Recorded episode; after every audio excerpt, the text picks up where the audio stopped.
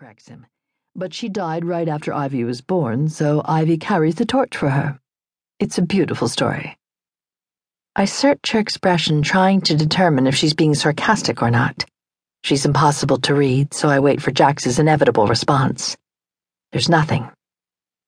I know that I signed an exclusive contract with you, but I'd like to rework the terms of that if possible.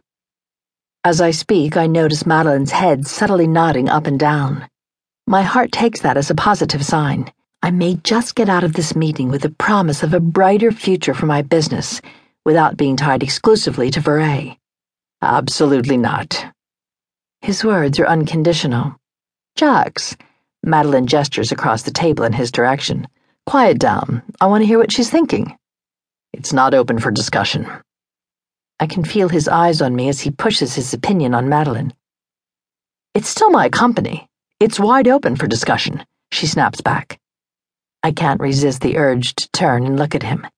His eyes lock with mine and he raises an eyebrow. I don't flinch. I may have won this small victory, but I don't assume I'll defeat him. His influence over Madeline is unmistakable. But I came here with a mission, and I won't stop until she at least hears me out. Tell me more about what you're thinking. She lightly taps my hand as it rests on the table. I turn my attention back to her and clear my throat before I begin my plea. I'm very grateful for all the exposure you've given me over the years, Madeline. You took a chance on me when no one else would. She smiles. You have a real talent, Ivy. It was an easy chance to take. That's kind of you. I can sense Jax staring at me, but I continue, undeterred from my need to get out of my contract with Madeline so I can get away from Jax in every way possible. I feel that my business will benefit if I make my pieces available to more people. You know, a broader audience. I want to establish an online presence. Maybe set up my own website to sell some things I haven't consigned to you. No. His voice is stern and the tone is unrelenting. Shush! She waves her index finger at Jax before motioning for the waiter.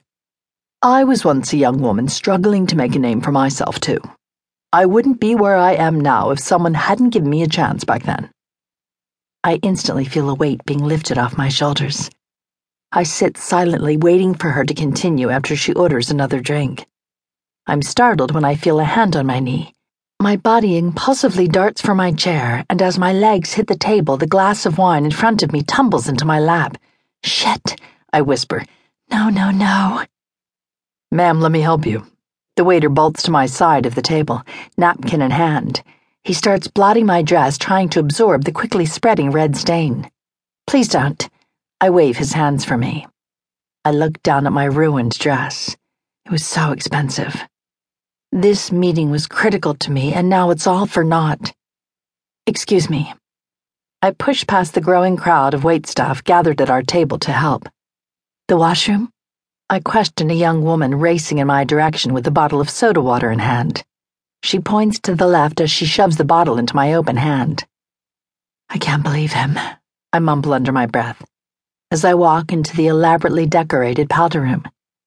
I reach for a scented towel from the pile next to the sink.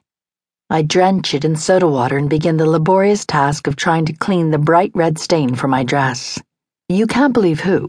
Jax? I jump at the sound of Madeline's voice behind me. What's going on with you two? Nothing. I lie as I stare at my dress, wondering how I'm going to find the courage to walk past him and out the door of the restaurant. I'm tempted to climb out the small square window that is beckoning to me above the radiator. If I had even an ounce less pride, I'd already have at least one foot firmly planted on it, trying to hoist myself up. You slept with him, didn't you? Madeline takes a healthy swallow from the glass she carried in with her. I don't want to talk about this. I glance up at her, desperately wanting her to see within my expression that I'm on the precipice of falling apart. She leans against the counter so she's facing me directly. I hear the faint echo of her empty glass against the marble countertop as she places it down. I can tell. He's territorial with you. That's not all he is. She laughs. True. Obviously, it didn't end well. It didn't really even begin. I become more animated with my unsuccessful attempt to clean the stain out of my dress. Maybe if she thinks I'm focused on that, she'll go in search of another drink.